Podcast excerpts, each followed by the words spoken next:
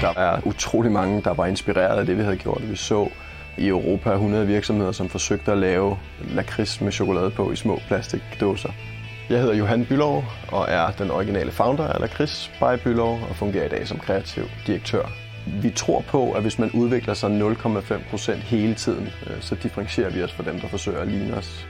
Et godt eksempel på vores sådan daglige udvikling og 0,5% udvikling på de små ting er vores julekalender. Det er vores vigtigste produkt. Der har vi brugt et år og flere hundrede tusind på at skifte en øh, plastbakke indvendigt i kalenderen. En bakke, som ingen mennesker ser. Øh, men den er essentiel for udviklingen af os selv som et bæredygtigt brand. Hos Lakrids, der kræves udvikling, øh, ellers så kører vi ind i en mur.